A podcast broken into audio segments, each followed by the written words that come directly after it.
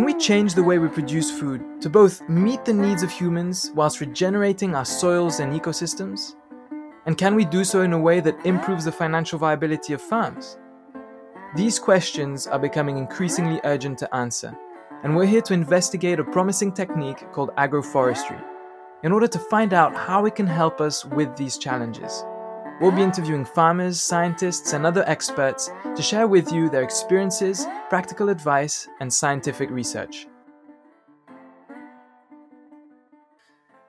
Hi, everyone, and welcome back to the Regenerative Agroforestry Podcast. We're your hosts, Etienne and Dimitri. Today, we're super happy to share with you an interview with Ryan Zinn from Dr. Bronner. Dr. Bronner is actually one of the first companies um, to implement the regenerative organic certification, and they're really pioneers in transitioning uh, agricultural systems towards more regenerative practices through their supply chains. And it's great because we're able to talk about this aspect with Ryan uh, on a more like global supply chain business level, but we're also able to really get an insight on his work on the field with smallholders. And it's a really great way of understanding how agroforestry works out in a totally different context across the world.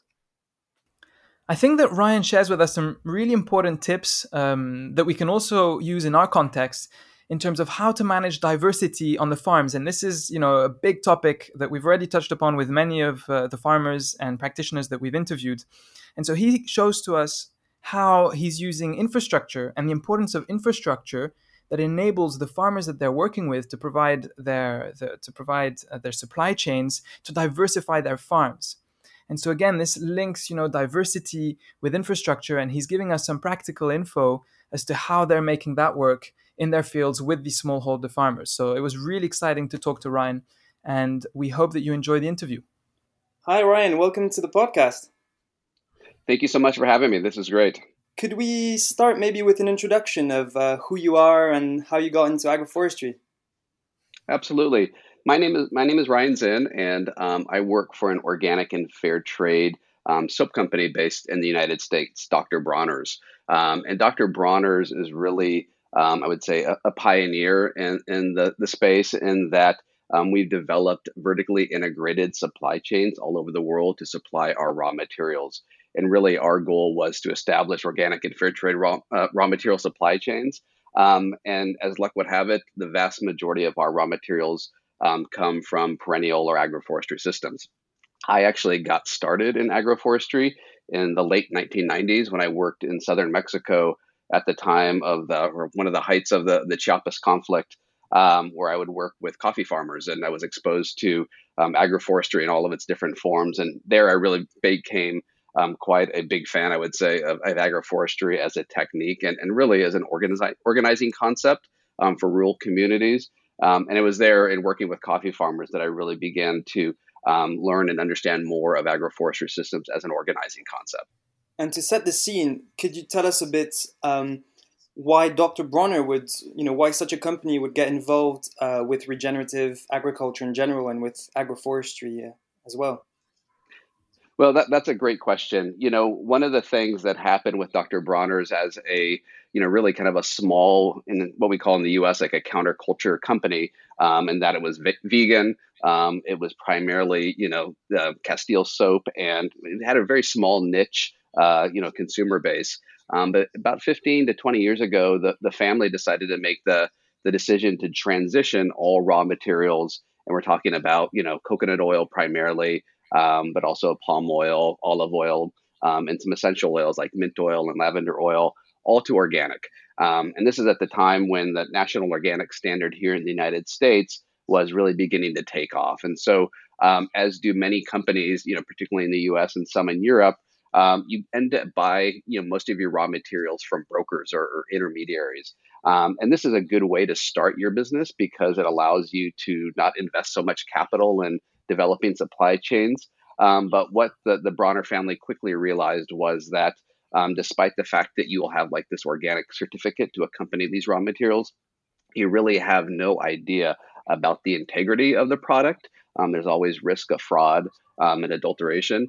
Um, and then similarly, you have really no idea about the the you know the livelihood of the farmers and the farm workers on the ground. Um, and so our goal was to then find organic and fair trade supply chains. Um, but what we quickly found was that there was, in fact, no certified fair trade um, palm oil, for example, or no certified fair trade um, coconut oil. And so as a result, um, the Bronner family made this, this wild decision to actually set up um, and invest in vertically integrated supply chains. And so our first organic and fair trade um, coconut oil um, project was in Sri Lanka, and that was set up about 15 years ago. Um, and since coconut oil really is the, the backbone of the vast majority of our products, um, from there we really began to expand out um, you know our, our product line as well as our supply chains and so since then um, we've expanded out on a number of agroforestry projects that we've either set up ourselves in partnership with smallholder farmers or we work really closely with uh, third party suppliers that have the same values and ethics that we do um, so right now we've got a number of vertically integrated supply chains that we basically own and operate um, in partnership with small farmers all around the world and that's in sri lanka ghana um, samoa and in India. And then we work really closely with other um, third party suppliers in places like Palestine, um, Brazil, um, Paraguay, and Ecuador. And what's your role exactly in, in this whole um, organization then and all these events? yeah, that, that's a good question. You know, um, one of the things you realize very quickly when you work on the ground um, all over the world is that um, what you have in your job title doesn't always necessarily, you know, go along with what you, the reality is on the ground. So um, you know, primarily my focus is on designing systems, um, uh, regenerative systems, whether that's perennial and agroforestry systems or that's more annual systems for essential oils, like in places like India. Um, and the idea is that we want to support and accompany small farmers. Um, and you know, really one of the biggest challenges for small farmers all around the world is is in many cases not so much the practices themselves. Some, a lot of small farmers are pretty regenerative in their practices out of necessity, um, but they face a lot of challenges in getting their um, products to market and actually being compensated fairly for what they produce. Um, so, from our perspective, that is to support or actually set up the infrastructure and facilities to get their raw materials to market. Um, so, that might be setting up like oil mills, for example, in Ghana and Sri Lanka and in Samoa. Um, or it might be figuring out other ways for farmers to diversify um, their production so that they can have a stable livelihood. You know, one of the things that we've noticed, you know, over the course of our journey the last 15 years is, you know, our progression generally is to get farmers, as we say, in the door in English. You know, we want to be able to give them um, an organic premium um, that reflects all of the sort of investment that the farmers are doing. Um, we want to make sure that the payments are, you know, categorized and certified as fair trade. So that gets farmers kind of on that first step. But really, you know, despite the fact that they're receiving a fair payment for, let's say, palm, you know, their palm fruit in Ghana, um, the reality is, is that farmers um, need to really diversify, um, not only to create climate resilient systems on the farm, um, but also to be really economically resilient.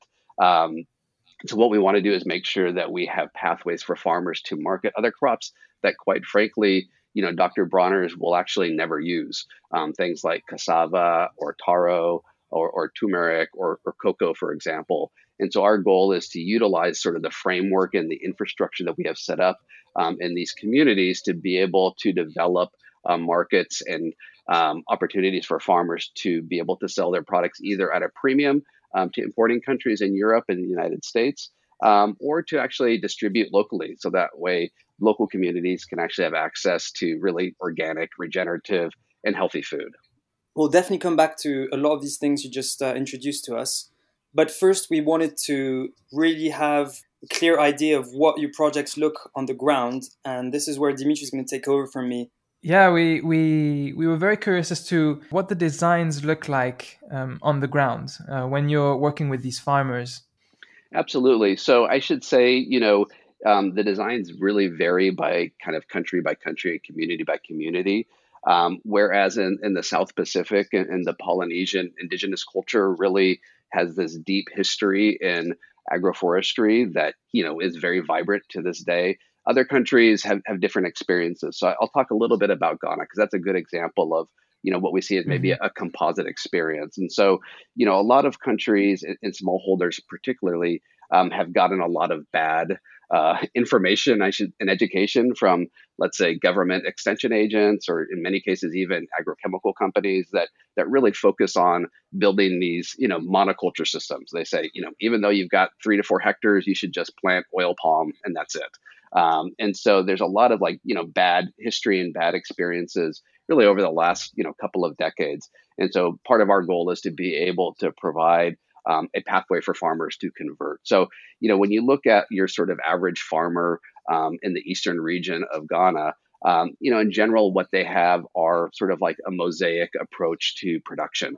So they may dedicate, you know, one or two, you know, one one to five hectares to oil palm, for example, um, one to five hectares to really densely planted cocoa, um, and then maybe a hectare or two for for home production, you know, some type of maize and and pumpkin system. And you know, as farmers begin to replant over the course of you know the, the lifetime of their cocoa or palm plantations, our goal is to then jump in with opportunities both with training, um, but also capital and resources to be able to create a diversified system. So in this particular case, our goal really is to in, in, in cooperation with farmers is to figure out, hey, look, what is it that you want to produce for a cash crop? You know, as Dr. Bronner's and our project in Ghana, we'll buy, you know, all of the, the oil palm that they can produce. Um, but similarly, it's important for them to have a diversified income for other opportunities, things like cocoa, for example, um, which is another important cash crop for West Africa. Um, so our goal is to look at a given farm, we'll place it basically on a grid, and in consultation with the farmers, we'll come up with a plan. And generally, this includes a combination of multi-strata species, right? So first of all, we want to make sure that there is enough um, both biomass species, whether those are um, perennial ground covers um, like Pueraria, which provides enough ground cover, biomass, and nitrogen fixing elements. Um, we also want to make sure that there are you know tall timber trees that can be used either as fuel wood or also just basically you know as shade.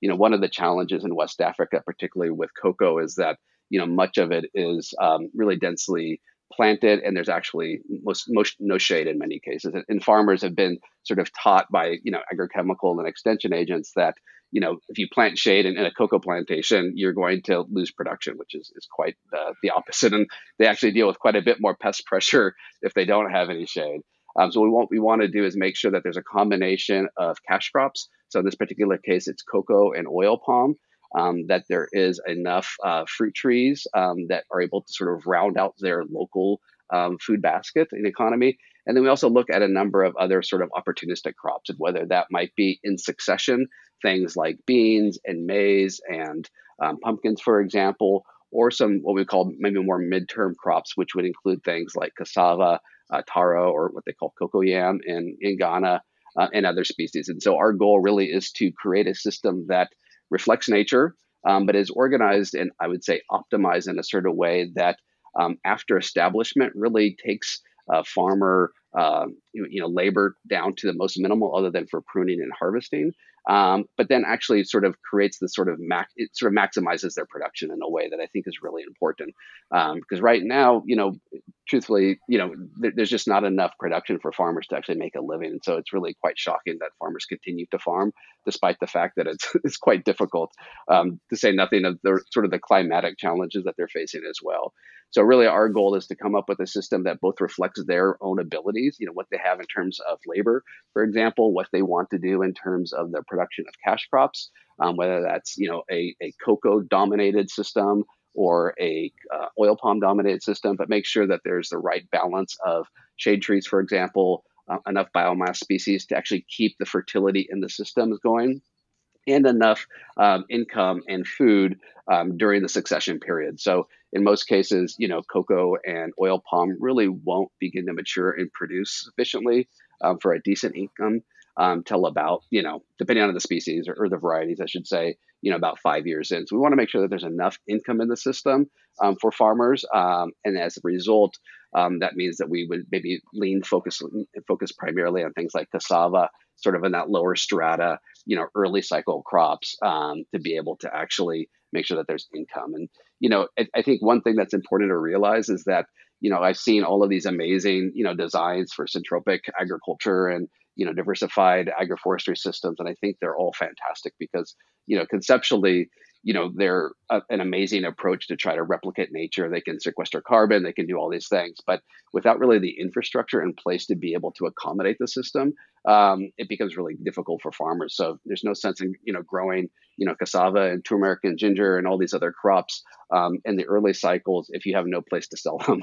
So really our goal is to find opportunities either to process them locally and distribute nationally in ghana um, or to process and then export so that farmers can actually receive a, uh, uh, a premium. And I should just say, you know, one of our experiences um, in, in, Samoa has been really interesting. You know, we planted a fair amount of papaya in some of the early trials, and what we ended up with was just too much papaya. I mean, it was just like you know pretty wild. Everybody was sick of eating papaya by the end of the uh, by the end of the year. so what we want to do is to be dynamic and flexible enough to meet the needs of, of farmers and then to be able to accommodate any surplus or other crops um, that can actually generate income for farmers. So I, I, apologize if that was a little bit long-winded, but that's that's kind of a, a rough approach to to how we think about the systems. That's um, no, it's been a very elaborate and interesting um, um, description. But in all of this description, you haven't really uh, uh, mentioned um, um, or you haven't talked about um, what the farmers produce for Dr. Bronner, right? It really seems that you're helping the farmers before you're uh, trying to make sure they produce for Dr. Bronner. Where does uh, where does Dr. Bronner come into here? Are you making sure that their cash crop is is is a part of your supply chain? Absolutely. So in in Ghana particular case, um, you know, our we have a, a mill um, in the eastern region that processes um, palm fruit, oil palm, and so all of that palm oil um, is, really critical for um, like bar soap, right? Because of the the, the fatty acid comp- composition, um, and so our focus there as farmers begin to replant is to make sure that there is sufficient palm oil in the system that they can continue to supply us um, but also that there's enough other crops that are will kind of reduce the overhead of farmers as well. So we basically take on all of their palm oil that we can. And right now, what we're trying to figure out is where do we prioritize next in terms of facilitating, um, you know, post harvest, you know, manufacturing or, processing. And so right now, I think where we're landing on is primarily things like cocoa, um, because that's a, a big challenge for farmers to fetch a fair price there, and especially to convert to organic is a big challenge in West Africa um, and then also finding other opportunities. But you know, to be honest, at the end, and Dimitri, this is important, you know, in a way because um, we could probably continue on and you know buy you know monocultured, um, organic, and fair trade oil palm. Um, but really, long term, there's two things that really worry me from just a strictly business perspective. One, um, you know, the economics of smallholder agriculture is just not so favorable that that young generations are actually looking to go farm in most cases they look at their experience of their parents and they're saying hey look this doesn't make sense for me to continue on if it's yeah. going to be hard work and very little return. So we want to create a, a system where it is rewarding for young farmers and is attractive enough for them to continue to farm because if they don't farm then we don't have a business. Um, and then similarly you know as we're seeing you know at virtually all of our projects um, there is some type of climate impact whether it is you know various fluctuations in in degrees it could be extended droughts or rains um, or it could be things like you know typhoons and, and t- tornadoes and hurricanes that you know really impact uh, um, the farm's production. And so what we want to do is to make sure that we have a climate resilient system built in um, that actually safeguards not only the farmer's livelihood but you know quite frankly ours as well.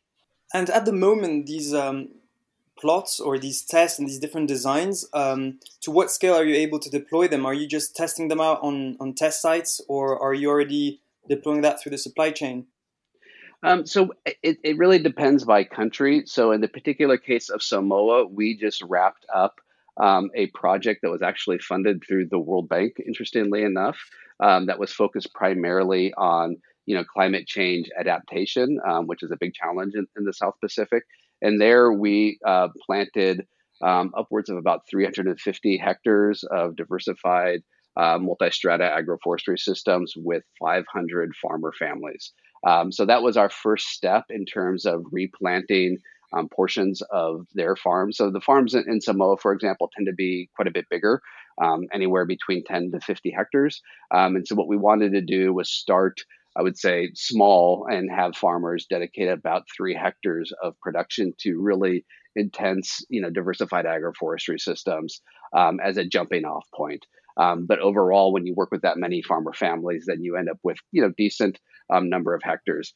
In the particular case of Ghana, um, it's a little bit slower because you know farmers as they look at new technologies generally they're not going to commit their entire production to a, to a new technology they may not have much experience with so our approach there has been a little bit different we started several years back with a few pilot farms that we owned and managed um, to be used as training sites and then with a handful of our own staff and some real key farmers to be able to begin to plant these different models um, on their own land and now moving forward, we're looking to expand that out um, quite significantly with you know dozens of farmers and you know many hectares of land um, to be able to expand that model out. And and I should say, you know, we've got basic principles that we would like to see implemented. You know, that means that there's diversification, certainly that there is enough biomass and fertility um, cycling through the system, and then shade certainly needs to be a, a priority, particularly in West Africa. Um, but from there, you know, farmers may choose this, you know, sort of whatever crop mix that most suits them well. Um, you know, we don't want to take that away necessarily from them, but really make sure that, you know, in the case of Ghana, oil palm is really kind of at the core. Um, and then, you know, right now we're in the process of uh, designing a few pilots in India, primarily um, with uh, fodder species. Um, you know, there's a, a, big challenge there in terms of both bi- biomass and fertility. And while the farmers that we work with grow um, annual crops primarily, usually a rotation of, of mint, um, some type of staple grain or, or rice, um, and then any combination of, of leguminous crops or, or, other types of crops.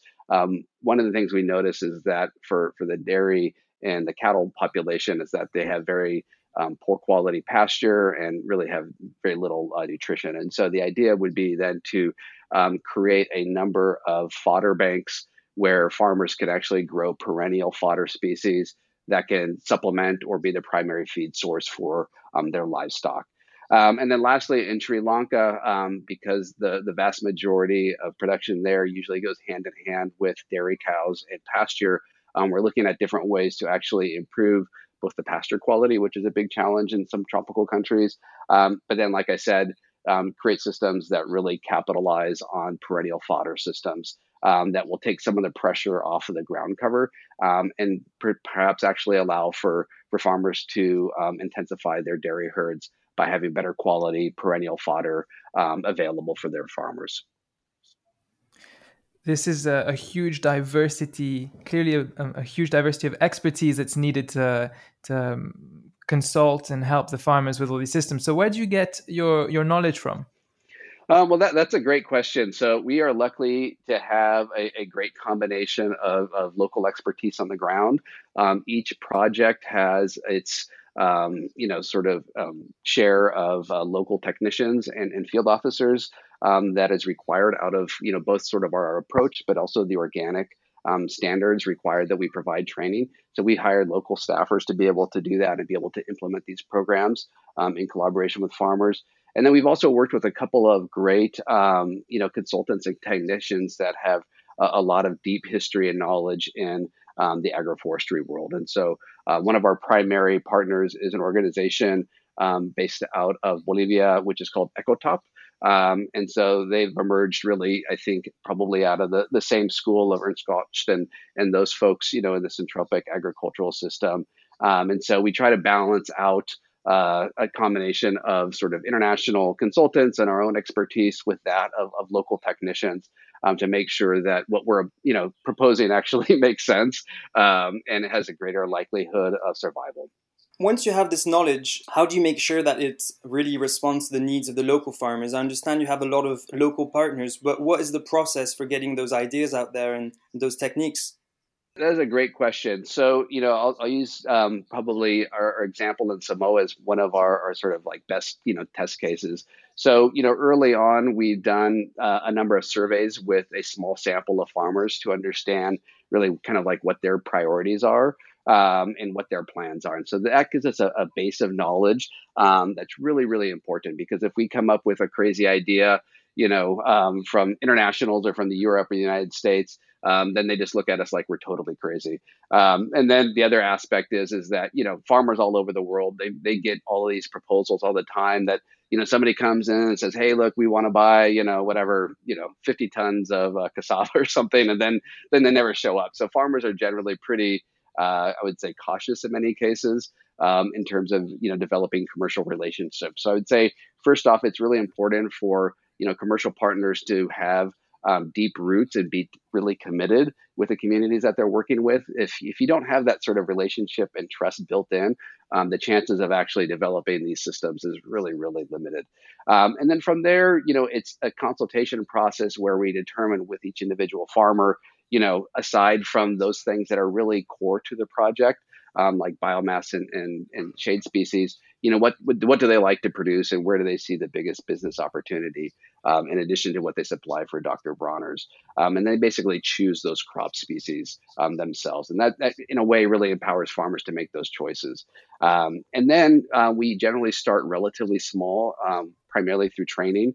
so what we've done is create a number of uh, pilot test farms um, that act as outdoor classrooms for farmers. Um, and you know, one of the things that you know we talk a lot about um, in you know farmer extension is to say you know show don't tell. You know, farmers a would like to see with their own eyes um, how the system works. They don't they don't want to see a video. They don't want to hear you talk about it in a classroom.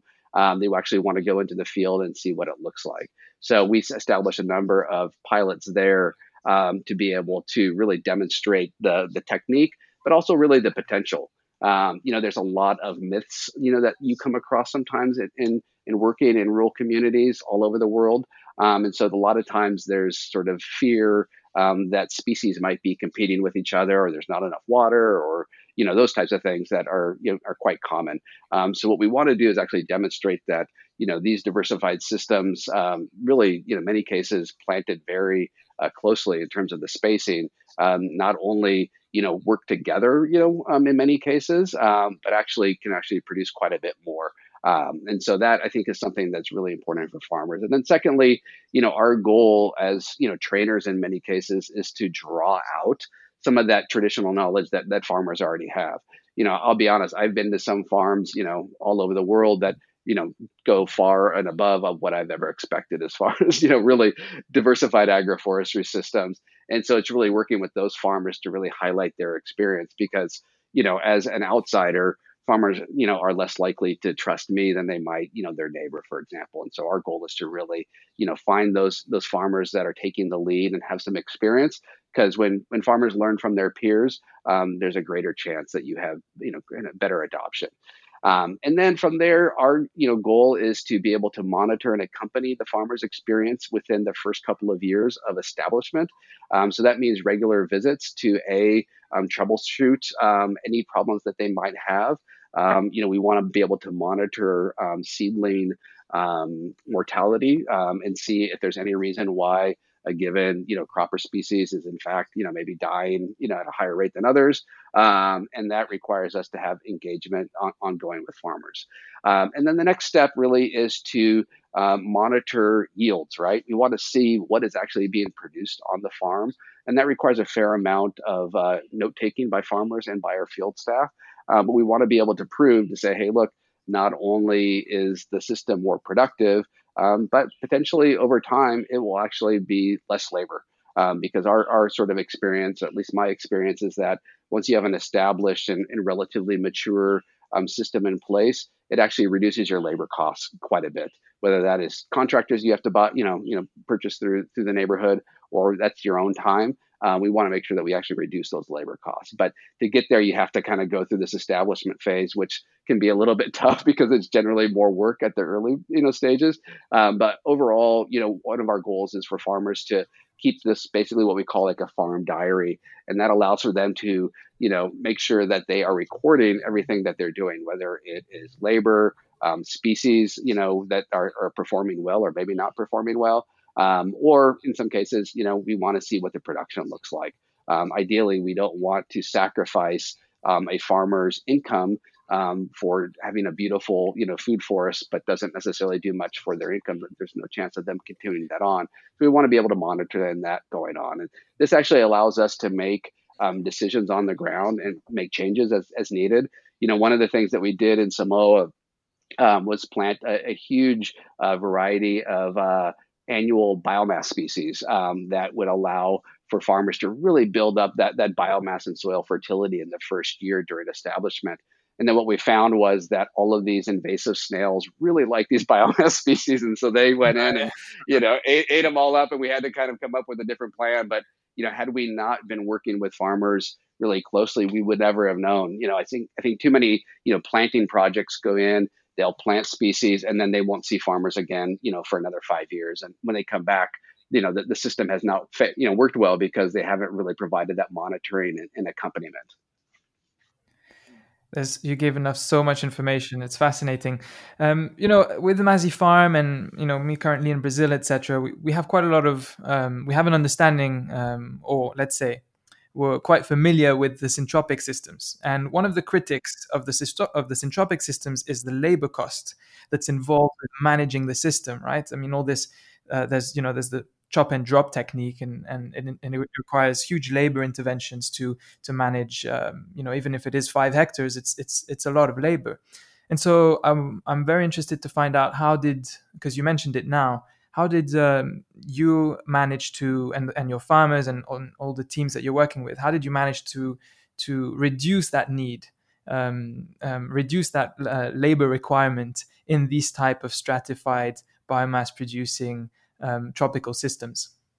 Yeah, that, that's a, a, great point, Dimitri. I, I, think, you know, in general, farmers are a little hesitant um, in some cases um, to, you know, adopt this this sort of syntropic a- approach um, for that same reason, right? Um, they, they see, mm-hmm. you know, that their their workload is, is multiplying exponentially.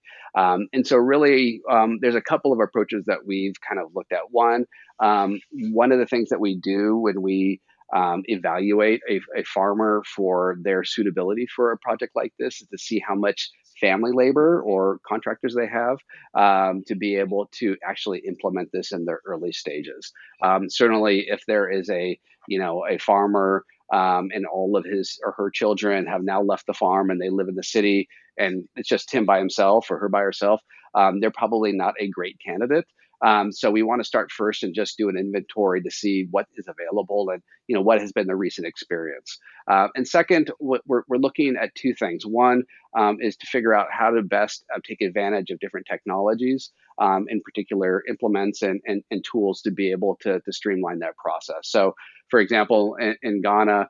Um, you know they're you know sort of maintaining even just in the the, the palm monocultures with uh, you know Pueraria cover cropping um, their you know hand labor is, is quite expensive and you know t- quite time consuming. So we've we've been able to sort of work with local contractors to um, substitute you know like electric or, or gasoline powered um, you know strimmers or, or brush cutters for uh, the traditional machetes. And so as a result, then that basically reduces their workload and cost quite a bit. Um, though we're still looking at you know different options as well. You know, one of my favorite things to do is is talk with other agroforestry folks and figure out what tools are they using to do these types of things. Um, and especially kind of on the larger plantations, you can actually use um, you know, mechanized, um, you know, weeders and, and, and, brush cutters and things like that um, at, a, at a greater success rate. And then lastly, you know, one of the things that we've really tried to do is, is look at um, sort of this element as a potential opportunity. You know, one of the things that is a big challenge all over the world um, is just you know unemployment, especially for young people.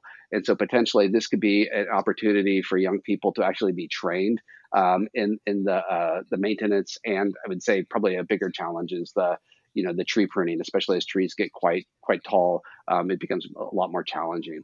Um, and so we're hoping, you know, as time goes on, to be able to support um, teams of, of young uh, uh, contractors to be able to provide these services, um, but with tools and at a reasonable rate. In the event that farmers take on a relatively large, you know, plot of land to, to plant in an agroforestry system, but quite can't manage it themselves. Um, so, you know, I would say, you know, looking at those opportunities uh, might be one possible way to, to tackle this problem. Have you found that um, it is worth um, investing in biomass tree producing species, even if you have to um, invest in all this pruning work? Um, I would say, you know, if you ask me, I would say it's absolutely worth it. You know, one of the analogies I, I like to, to tell farmers, it's it's as if you, you know, if you were to plant a, a, a, a you know, your your your grid or your, your plot, and it was all just cash crop species, it, it might look good, um, and you might have some decent production early on. Um, but the reality is, it's like having a beautiful, you know, sports car like a Lamborghini, but then putting in like very bad gas you know and so in the end you know you, you're you're not going to be performing optimally. Um, and so mm-hmm. that you know some, sometimes makes sense for, for, farmers. And i would say you know part of it is is that they have to kind of get over the hump of those those first couple of years. And, and so we certainly understand that. Um, and we in fact try to come up with different um, alternatives for farmers to sort of manage that you know in, in the event that they don't have sort of the labor available um, or quite frankly, sometimes they're quite old, and so they're unable to do some of these these, these kind of more laborious things. So, um, because the systems are relatively young, I would say less than five years, um, it's really a little bit, you know, maybe early to say whether or not farmers have totally adopted this this process wholeheartedly, um, but certainly something that we'll continue to monitor because as the as the trees grow it's expected to have more work uh, with the pruning, right? You might have less work with um, other types of, uh, you know, initiation phase uh, labor, but you'll have more work managing these uh, biomass producing uh, trees. Is that is that what you guys are, are expecting to happen? That, that's what we're anticipating. So I think there's two sort of you know concerns along those lines. One certainly is the labor, um, you know, and that that is something that we can't underestimate.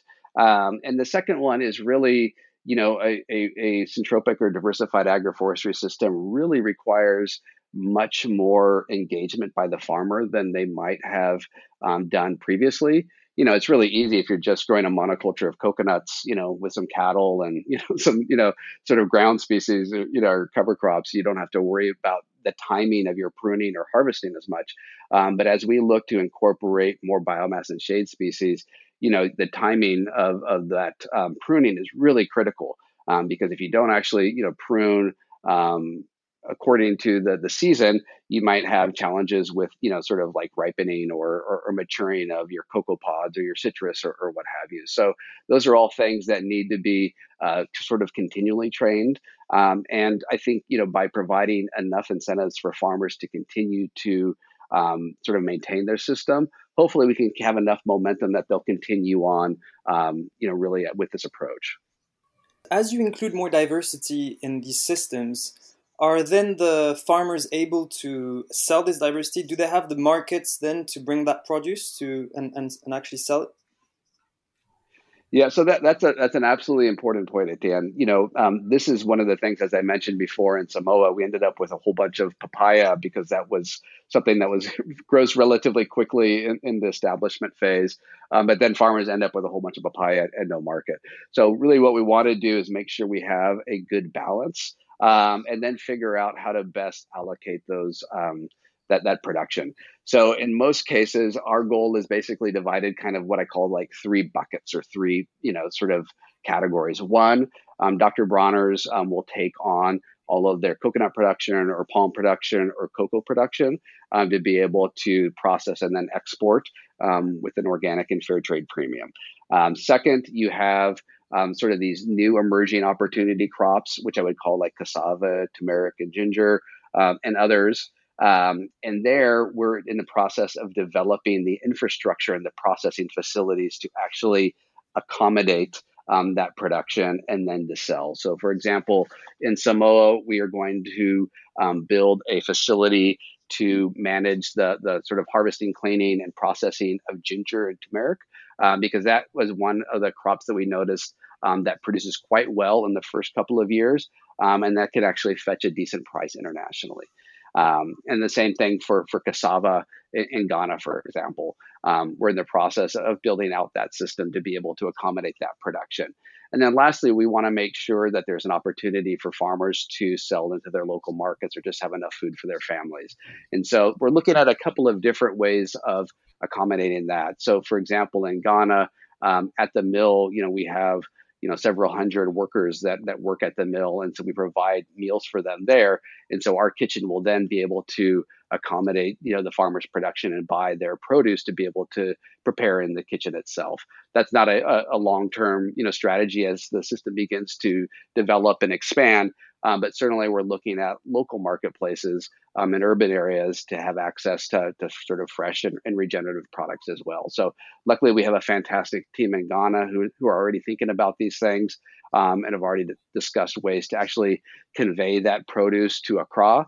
Um, to be able to sell in the local markets and to ensure that there's enough income for farmers. Uh, but this is kind of a, an ongoing quest that, that, we've been dealing with um, because um, the reality is, is without that incentive, um, to have this diversified system, um, it's really difficult for farmers to commit this sort of time, you know, this investment into a diversified system only for it to just uh, to sort of compost in the field.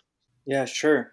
But just to understand the, the extent to which Dr. Bronner is involved, if I understand you, you do provide all this support in terms of uh, infrastructure and transformation and, and getting the produce to markets, even on the ones that you weren't originally buying.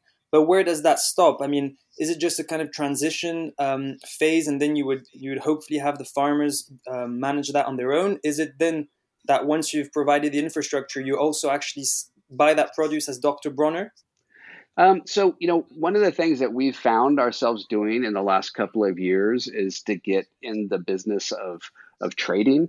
Um, so that means finding marketplaces, at least internationally, um, that farmers wouldn't be able to do by themselves. Um, and so that means that engaging, um, you know, buyers, whether that is, you know, organic and, and fair trade and, you know, bio, uh, you know, manufacturers in, in Europe or, or in the United States. Um, and so as a result, what we'd like to do is sort of kickstart that process um, insofar as we can be useful and provide a service. So, you know, our, our partners in project in India um, while we buy all of the mint oil that we need for our soaps, there they also produce a number of other crops that are really, really useful. So they're now um, sending, you know, organic and fair trade peanuts to Germany. Um, they're also sending holy basil or tulsi to a, a healthcare company here in the United States. And so, where we can sort of facilitate and make those connections, um, that's really valuable, right? Even though we don't necessarily um, benefit financially from that, it means that the projects themselves are, are much more stable um, and it reduces their overhead and costs. So, um, in a way, it's it's kind of an indirect way for us to support the project and farmers, though we don't necessarily sort of you know capitalize it on ourselves. It's kind of like the diversity in, uh, well, having to have diversity in the farms is obliging you also to diversify your business in a way, right? Yeah, I mean that that's a great point. I think you know it's you know our sort of journey. I would say is like you know we thought it was really just enough to be able to buy organic raw materials. We realized that wasn't enough. We needed more engagement with farmers.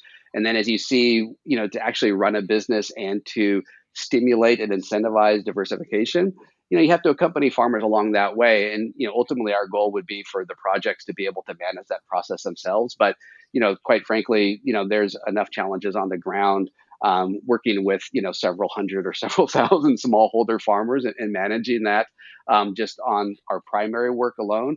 And so, insofar as that we can support that process, that really that transition to diversity and resilience, um, then then we're doing our job, I think. And do you think this diversity and, and this resilience uh, would be a model that farmers could adopt even if they weren't uh, selling the produce abroad, or do you think it's really attached to being able to sell with a premium? Well, you know, really, you know, my sort of approach is is what we call here in the U.S. You know, the the, the campsite rule. You want to leave where you're, you know, working or living better off than where you found it. So if even, if even eventually, you know, Dr. Bronner's, you know, disappears for whatever reason, um, that that farmers will continue on with sort of organic production and really this diversified approach. And you know, I I see this um, actually as a kind of like a test pilot that might be useful um, an inspiration, you know, for other places in the world or even in Ghana and Samoa, even if it has no direct commercial connection to a buyer in the United States or Europe, for example. Um, you know, I, I, see it, you know, really from a couple of different angles. One, certainly there's a need to uh, produce more, you know, food and fuel and medicinal plants ecologically. Um, and I think agroforestry is the best way to do that. Um, and I also see a couple of co benefits um, that need to be incorporated into any you know sustainable development goals or, or, or programs developed by you know national or local governments. Um, certainly, we have a problem with um, employment for young people. Um, and so I feel like agroforestry provides much more opportunities than just growing conventionally or with monocultures. Um, certainly, there needs to be a way to take land potentially out of production. If we can produce more um, on less land through agroforestry, then that allows us to leave land to naturally regenerate and go back to its wild state as opposed to you know this massive expansion that we're seeing in places like Indonesia and Brazil and other places. Um, and then lastly, um, I see as, as farmers begin to look at this as a response to sort of climate change, this just really builds in what I would call insurance for them um, going forward. Um, you know, one of the things that we've seen really in the coffee sector, particularly in Central America um, and southern Mexico, is this you know widespread um, infestation of this coffee rust, uh, La Roya, um, which has been just decimating the, the coffee uh, marketplace in, in, these communities. And as farmers begin to respond, you know, my, you know, sort of view and exper- experience has been it hasn't been sort of these improved varieties of coffee necessarily that are going to save the day for, for coffee communities, but it's really this diversification and returning to much more sort of traditional agroforestry approaches. So I, you know, I my friends always get tired of me always talking about agroforestry, but I do really feel like it's you know one of the, the few few techniques that you know can actually uh, ha- has multiple benefits um, and you know above and beyond just producing you know uh, raw materials for for committed you know fair trade companies um, so hopefully um, our approach will actually provide like a i don't know i would hate to use this metaphor but kind of like a lifeboat or um, sometimes they call it like a lighthouse um, to provide inspiration and information to be able to expand the model even if it isn't for you know cash crops to send sell to uh, an external market for example. So ryan earlier on you mentioned um, the importance of infrastructure to be able to um, to be able to um, provide solutions for the farmers to to maintain these diversified systems, and that's something that with Etienne we've often, very often talked about, and something that in the podcast we want to dig deeper into. And so I'd love to know um, what are in in your experience with Dr. Bronner and with these thousands of smallholders. Um, what are the key you know pieces of infrastructure that are missing for these types of farmers in order to adopt and to scale these types of agroforestry systems?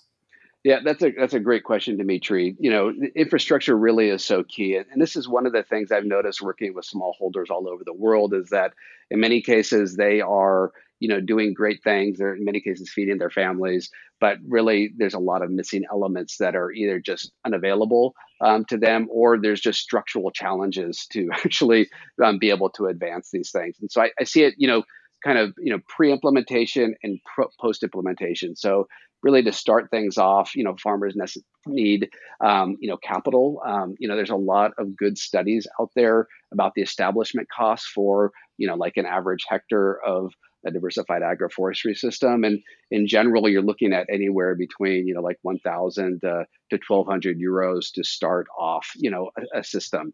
Um, and I've seen that to be pretty common, at least in the places that we work. So, you know, for small holders in, in West Africa or, you know, throughout the Americas, that's, you know, that's a pretty big investment. So certainly mm. financing is something that needs to be addressed.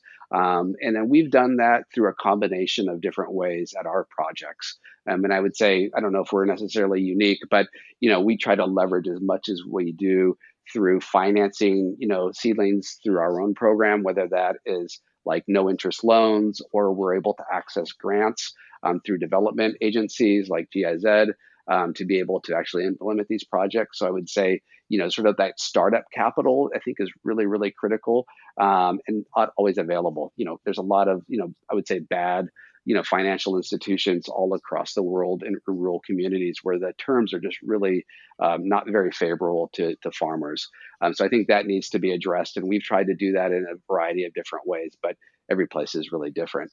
Second, you know, of course, there is um, the issue of you know where are you going to find the planting material? You know, a lot of farmers may have um, enough like oil palm or coconuts or you know whatever you know and olive trees for example that they can actually produce on their own but as you look to really diversify the system and incorporate, you know, things like biomass species, for example, or, or different fruit species, um, you know, mm-hmm. finding those seedlings aren't necessarily that easy. So, you know, establishing nurseries that can actually accommodate and produce that, I think, is really absolutely critical. And secondly, you know, what I call sort of like, you know, after the farm gate or, or post production, really it's this sort of, you know, I would say these hubs that are able to accommodate and do some value added, you know, for farmers. Um, and so in many cases, I've seen this mostly in the Americas where cooperatives, let's say for a coffee cooperative, you know, certainly they'll buy and sell, you know, coffee on behalf of their members, but then they look to actually do some value added elements, which is important as well. Whether that's conserving and preserving other, you know, crops, I think is really important, or just doing some minimal processing before it heads off to the marketplace, I think is absolutely critical. So this is a place where I feel like there needs to be much more development funding because um, right now we have this really kind of extractive model where you know farmers continue to produce um, most of the value is added outside of their community um, and as a result they're always going to be in this very precarious or vulnerable state right? Um, because most of that value is being you know sort of generated someplace else. So insofar as that we can have different systems that allow for value added preservation and processing relatively close mm. to the farm gate i think that's really really critical. You know some crops are great you know that you can you can you can you know store cocoa for example for you know quite a while before it actually goes bad um, but a lot of them even oil palm for example um, actually has a, a relatively uh, short uh, shelf life and you need to process it relatively quickly to, or, or go rancid. So I, I, think that piece is very, very important.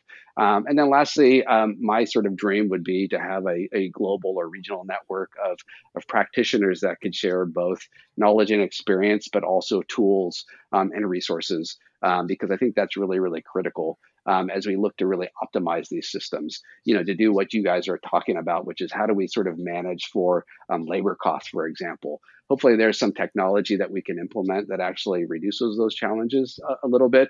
Um, but I think that's going to have to emerge from this, you know, global network that that you both are actually fostering to be able to share those experiences as we go forward continuing on um, on the infrastructure because it's, it's, a very very important topic does it somehow also require your farmers to be um, located geographically in the similar regions. I mean, if you need the teams to train them, if you need to build infrastructure to process, et cetera, et cetera.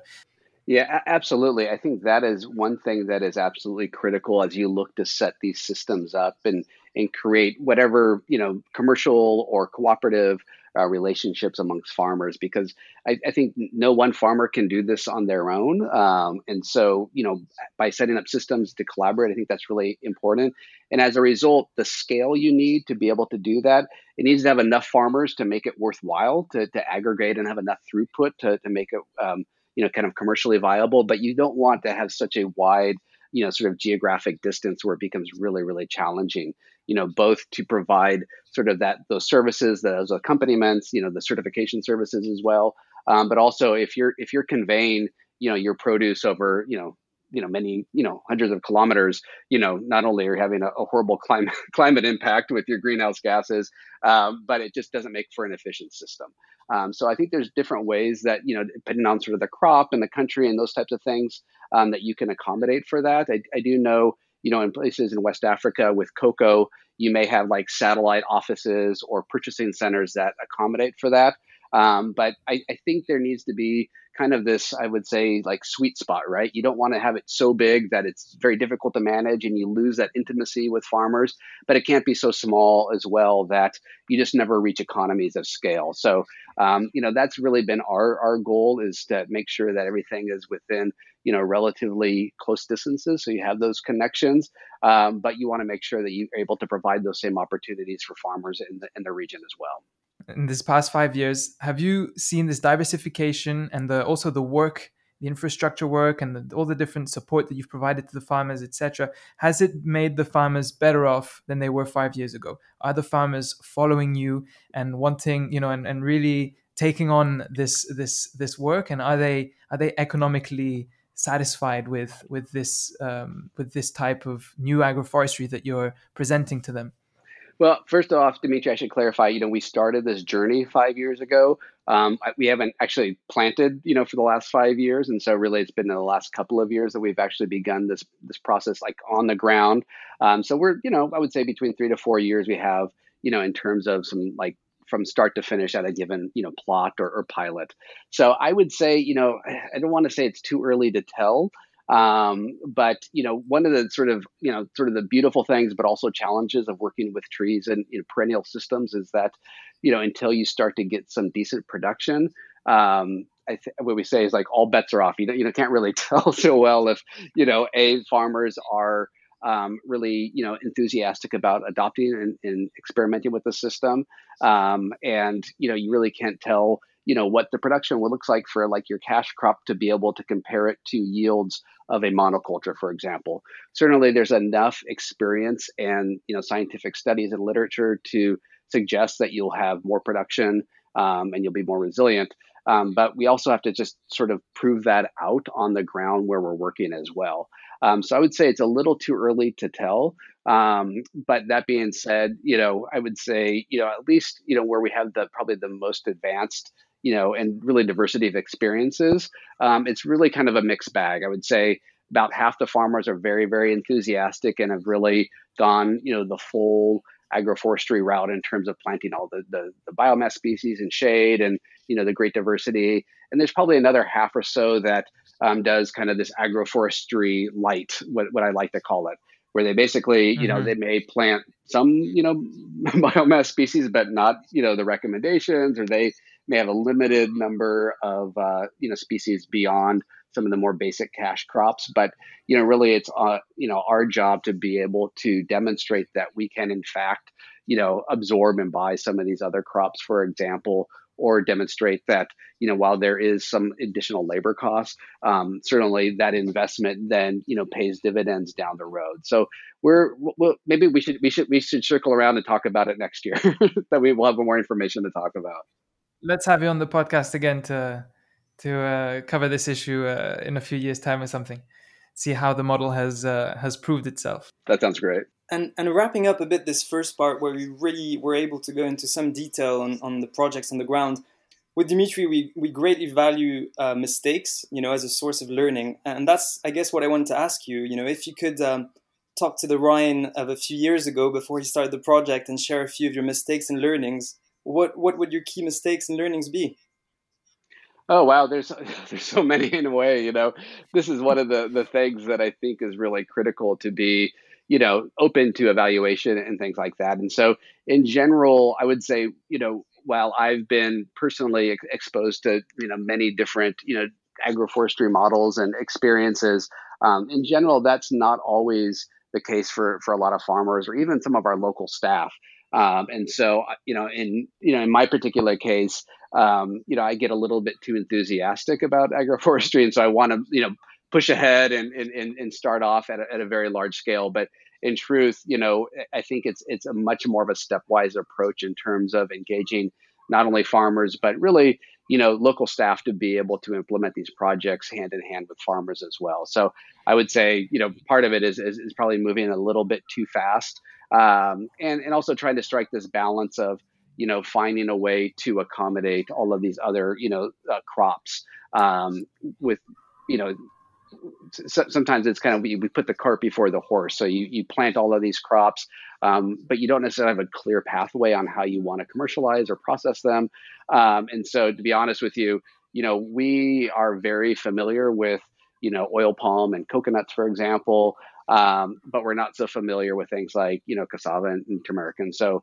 um, it's taken us a fair amount of work to be able to understand both you know the agronomics, the reality on the ground, um, but also the marketplace. Um, you know, as, as, you may know, um, I'm, I'm, not sure what the experience is in, in, Europe so much, but certainly in the U.S. Um, context, you know, there's always like what we call like food fads, right? And so you know some days you may have like everybody wants to buy gluten-free products or you know this type of superfood and so um, that's a, a, good opportunity in the short term for producers to sort of fill those needs um, but long term we want to make sure that if a, a fad or, or, superfood you know goes away that, that farmers aren't left you know sort of planting all of mm-hmm. these things and, and not left with it. So we want to be really cautious there. And so i noticed that has been you know not so much for us but you know in the industry a big challenge.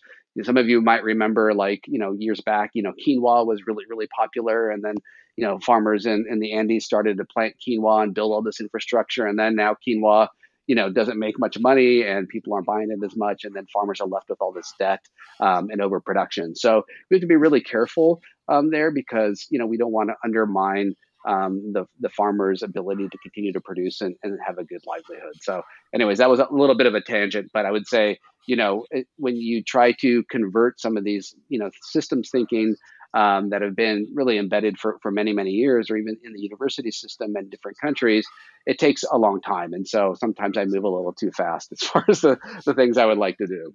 Listening to you speak, it's true that the big difference is that you're trying to do um, similar things to us in terms of you know regenerative agriculture, agroforestry, but instead of uh, focusing on local markets, which would be the, the strategy in, in, our case, for example, or in the case of a lot of farms we talk to, you're having to also cope with these dynamics of like the global markets and uh, you know food as a, as a commodity somehow. So that's like a whole other level of challenge as well. Yeah, that that's an absolutely important point. I mean, really, you know, our goal is not to um, sort of design systems that go primarily to external, you know, sort of global commodity markets or even, you know, these premium ethical fair trade and organic markets either. Really, we want to strike a balance um, so that way, if for whatever reason, you know, the the you know, there, let's say there's an economic downturn, you know, as we're seeing right now through the COVID crisis, you know, and maybe there isn't as many imports into Europe and the United States, we don't want that to then really jeopardize farmers' ability to to produce, you know, profitably, right? So we need to strike this balance really between really addressing sort of local food needs, either within the family structure, within the local community, and then you know expanding out into the region and the nation, um, and then also look where we can be opportunistic to have stable. Um, and long committed uh, marketplaces for some of these other cash crops. So it's a little bit of a balancing act. I wanted to ask you, um, Ryan, if we could talk a bit just uh, briefly about some of the agricultural mistakes in terms of the designs that um, that you did and that you wish you'd done other uh, in another way, or you know more specific towards the agricultural side. Yeah, well, absolutely. I think probably the most uh, relevant, you know, examples would be our, our, our larger scale projects in, in Samoa.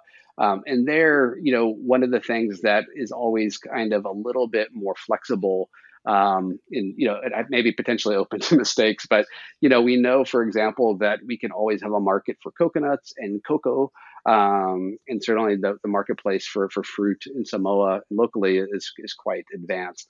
But I think you know the really sort of like unknown part is you know trying to figure out what is most important. You know, planting during the succession phase of any new plantation. Um, so as we look to come up with different crop um, combinations, whether that's uh, you know taro or cassava or um, turmeric and ginger and other things, um, you know we, we we we were kind of playing a little bit in the dark there, and so as a result, um, you know one of the things we realize is that though there's kind of this global you know marketplace for cassava that's really emerging in large part because of the the need for, for gluten free ingredients. Um, if we don't actually have the facilities to either process that or if there's not enough local demand, then it's just a waste of time. So we ended up planting a fair amount of cassava early on um, in a number of the plots, um, in large part because it grows fast. Um, it provides good shade for, for young seedlings, for cocoa, for example. Um, but then farmers, if they end up with cassava and nothing to do with it, then it become, you know, I would say demoralized a little bit, and then you end up with a lot of cassava without a marketplace. And so, um, you know, it's one of those things that you want to make sure you do your best to sort of develop those relationships and trust. Um, but then if you encourage farmers to grow something that nobody wants, then it's always like, you know, kind of a, a problem. And so you you learn, you know, I would say, you know, sometimes not as quickly as you should. Um, so, for example, there's a, a great species in, in the Pacific called noni, um, which is is really fantastic, very resilient. It grows um, in pretty much any soil type, um, and it was clear there, even with some good pruning, that you know noni could be you know substituted for cassava in some cases. Um, and so we learned as a result of our kind of like ongoing engagement with farmers that we should you know maybe shift to focus a little bit there even though noni is a you know it's a perennial tree crop but you can actually you know, sort of prune and maintain at a relatively low level to continue to provide that shade during that succession period. So I would say that would be just a perfect example of something that we think make a whole lot of sense and it works in other countries. Um, but we needed to make adjustments, you know, uh, relatively quickly in the case of Samoa. Thank you so much for being so honest with your experience and, and sharing all of this with us. Somehow, uh, I find it so motivating when we're talking about mistakes and learnings because it's like, wow, you know, everyone's human. Even the people doing the most amazing stuff um, get some stuff wrong, and you know that comforts me somehow. so it's great. Yeah, well, to be honest with you, we're pretty transparent. I mean, we've made a lot of mistakes, um, you know, but I, I, think, you know, our sort of like motto or approach is like, you know, it's, it's fine to make mistakes as long as you're, you're moving forward. Um, and then you're just like honest with it because, you know, th- this is, this is tough work in general. You know, you need to kind of, you know, find your space between, you know you're primarily a commercial entity right? Um, but you also have this, this these these ethics that really focus on you know rural development and you know human empowerment and all these other values. And so you need to be able to balance that all um, not only to have you know be able to sleep at night with a clear conscience but really i would say in the long term um, by making sure you have sort of this transparency and commitment that that's that can only help your business down the road. So i think it's important to be honest That's a great ethic, and that's how we all learn. So, for the last part of the interview, uh, we also wanted to have a bit of a perspective of un- you know understanding what it takes for a company like Dr. Bronner to integrate uh, agroforestry and regenerative agriculture in their supply chain and to scale it. So, maybe to to give an idea, to give us an idea, um, could you explain a bit, you know, where you're at now in terms of integrating these regenerative practices, and you know, what are the next steps and what kind of scale are we talking about? Now that, that's a great question, and I, I, may not exactly know since it's kind of a, you know, kind of a, a, changing landscape. But I can give you a, just sort of a general idea. Um, you know, so first off, I, I, should point out that Dr. Bronner's is, is, relatively unique. So it's it's a family-owned business, um, and so as a result, um, we have a lot more sort of longer-term perspectives than let's say a publicly traded company would. You know, a lot of times either through you know venture capital and other investors or if you have stockholders you know they want to see a very quick return on their investment so we have the luxury and, and privilege really to be you know much more um, you know of, of a long-term uh, thinking as far as our, our planning there so we're really lucky to have um, you know fantastic family that is able to give us a lot of uh, leeway to be able to to do these projects knowing that we may not see a huge return you know in 12 months or 18 months. I think that's really, really important. Um, so I'd say, you know, in general, you know, there needs to be some financing or approach to be able to realize that, you know, actually implementing agroforestry in some cases may take a while to be profitable, though that's certainly not our kind of goal. Hopefully, we'd have enough sort of production in the early years to make it profitable in general. But, anyways, I just wanted to underscore that point because I think that's one of the biggest challenges for businesses and other companies to be able to really implement these projects is that the startup capital is not insignificant and the return on investment sometimes takes a, a little bit longer. Um, so I would say, you know, broadly speaking, you know, the vast majority of our raw materials come from um, perennial crops. Um, but just because it's perennial doesn't necessarily mean it has the agroforestry values that we're looking to implement. Um, so what we've done is a couple of things. One, um, in most many of our projects, we've begun to do you know, if, if not larger scale, you know, plantings with farmers. Um, we've at least started the process of training and establishing pilot uh, plots to be able to demonstrate and train farmers there. So that's really, I would say, the first step. Um, and then as we look to sort of leverage uh, financing, we can then expand that out with more farmers. And really, our goal isn't that farmers, you know, even if they have a small plot, convert everything to a really diversified agroforestry system you know overnight or or you know all at once. But we want to make sure that there's a transition to that process um, so that way that as an opportunity that they can learn in, in the process um, and it reduces their risk right? You know if they farm they grow everything you know in a diversified agroforestry system and then for example they have like challenges with their family and they're not able to maintain it then that's not a good model that we would like to promote um, and then lastly, you know, one of the things that we've been looking at here in the United States is, um, you know, how do we leverage uh, third-party certifications? Um, so, for example, you know, many consumers are familiar with, you know, bio or organic. Um, that's been very important for the development of the marketplace. Um, certainly, fair trade is another element that's very, very important. We want to make sure that you know farmers are paid fairly for their production and that workers are protected um, and treated fairly um, throughout the supply chain. Um, but the reality is is that um, in a way they're they're a little bit incomplete. Um, so Dr. Bronner's and a couple of other um, NGOs and businesses like Patagonia, as well as research outfits, decided to create a third-party certification called the Regenerative Organic Certifi- Certified. and really, our goal was to bring together not only organic and fair trade, but really to layer on um, additional elements that focus primarily on soil health. And so one of the things we realized, um, you know, early on is just because it's organic doesn't mean it's actually ecological. So we wanted to come up with a system that could actually bring all of these values under one roof and make sure that uh, farmers and producers are actually rewarded for their regenerative practices. So that that process has kicked off the, over the course of the last year. There was a number of pilots, including um, three at our projects in India, Sri Lanka, and in Ghana. Um, and our hope is that um, there would be sort of a commercial pathway um, for those producers looking to market their crops as regenerative, um, you know, in the marketplace. And I think that's really critical. Um, there needs to be this combination of, you know, upfront financing, a long-term perspective, but also a pathway for for farmers to be rewarded um, for all of the investment that they're doing in regenerative practices. And we think this this certification, the ROC, um, might be one way to do that. And could Dr. Bronner's be certified? Like uh, all of its suppliers could have that certification. Is that something then that would apply to Dr. Bronner's products? Yep. So that is ultimately our goal. Um, you know, we, um, as a result of the pilot, our virgin coconut oil out of Sri Lanka was one of the first products to be um, to be certified as regenerative organic.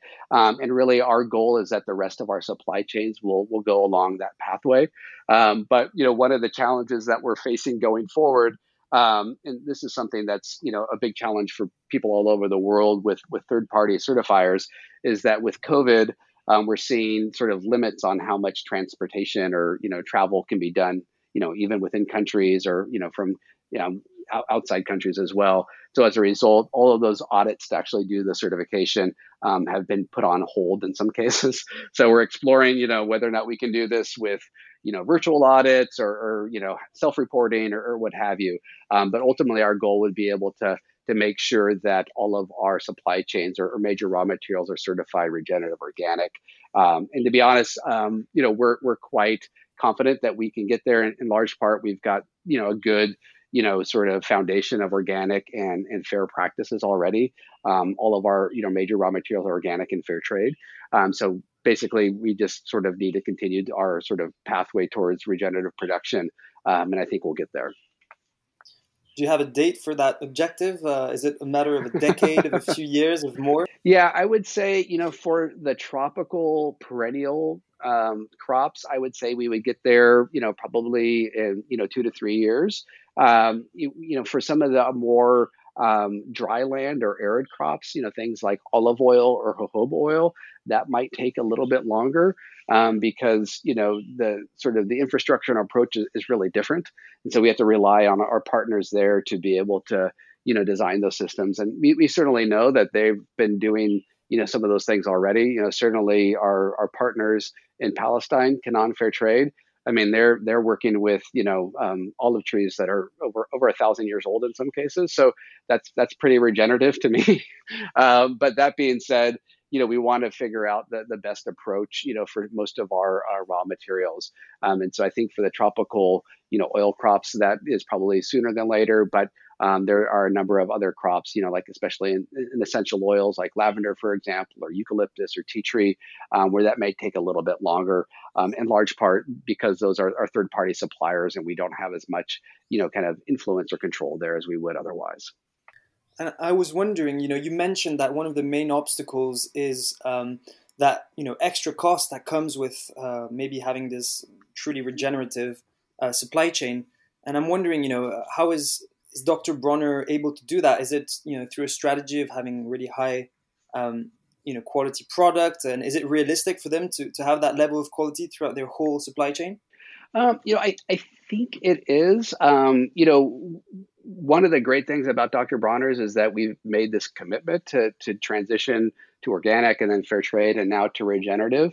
Um, and I think that the Bronner family is pretty realistic about all of the, the challenges and the timeline there. Um, and so I think from our perspective, that we're, we're on that pathway pretty pretty clearly. But what we've also realized is, you know, basically two things. One, I've talked about the diversification on the ground. That is a, a pretty clear element to facilitate that transition for farmers. Um, they need to make sure that there's additional income um, to justify this investment um, and this conversion. Um, and then similarly, what we're realizing is that um, it's really important to be able to collaborate with other um, like-minded companies, whether it's you know body care or food, for example. Um, everybody that sources from agricultural raw material supply chains, um, we, we realize that it's to be able to scale out this regenerative approach really requires collaboration. So what we've done here in the United States is start to work with a small group of companies committed to regenerative practices, um, and insofar as that we can um, leverage either our buying power or our investments um, or just education, um, then the chances of us scaling out uh, regenerative practices is, is, a lot better. So it's been really exciting because you know through this this collaboration, we're seeing even co- competitors work together um, on sourcing and uh, you know farmer support, for example, um, as a way to be able to invest in, in regeneration. Um, so this is really kind of I would say one of the more hopeful things I've seen during this you know COVID pandemic is that um, there's been greater collaboration and just kind of openness and, and transparency um, with other people in the industry um, because people are starting to realize that not only are consumers demanding a regenerative product for sure, um, but really, you know, their long-term viability depends on regenerative practices on the ground. Um, and so, insofar as that we can do that um, collaboratively and really kind of leverage our power, all the better yeah, it's it's it's great to hear that, and uh, I really hope you, do manage to do that for for everyone's benefit. And it's great to have that perspective of um, you know how companies are, are ch- tackling that challenge because, as I said before, we're more used to uh, direct selling in a sense, and and you know dealing with the final consumer as well. So it's great that companies are positioning themselves. I did have um, maybe um, among my last questions, you know, knowing all it takes to um, to change your supply chains towards regenerative practices. Does it make you optimistic that um, that's something that we're going to see like expand through a lot of companies, or do you think the constraints you were talking about uh, in terms of investments and returns of investments are massive? How do you feel about that transition? Um, I would say I'm both optimistic, but like realistic. you know, it, it, like as we've talked about, you know, there's there's a big sort of education gap and training gap. That's a, a reality. Certainly, the financing is going to be a big issue. Um, and I, you know, I think that you know there is a, I, I would say I'm optimistic that there's kind of a sea change um, with a lot of the development agencies out there, um, whether it's you know DFID in the UK or GIZ in Germany uh, and, and, others, um, where they see uh, the value in um, regenerative practices and really looking for ways to um, facilitate the you know the adoption of these practices not only you know at the farm gate you know with farmers but also kind of in these intermediary steps whether it's processing or distribution. You know I, one of the sort of most you know it's a little bit off topic but one of the the, the, the most you know disappointing statistics out there is from the FAO that you know there's a fair amount of food waste that happens you know globally and it's you know almost like equal equivalent to like the emissions of China in terms of uh, you know uh, greenhouse gases. Um, but most of that either happens, you know, at consuming level with consumers in their homes or at, at, restaurants. But a fair amount of it is just like food loss, right? There's so much food that goes to waste because of poor transportation, um, lack of refrigeration or processing, uh, particularly in the global south. And so, as a result, like like th- there needs to be greater investment there. And so, you know, we could talk all we want about the sort of agronomic practices that lead to regeneration.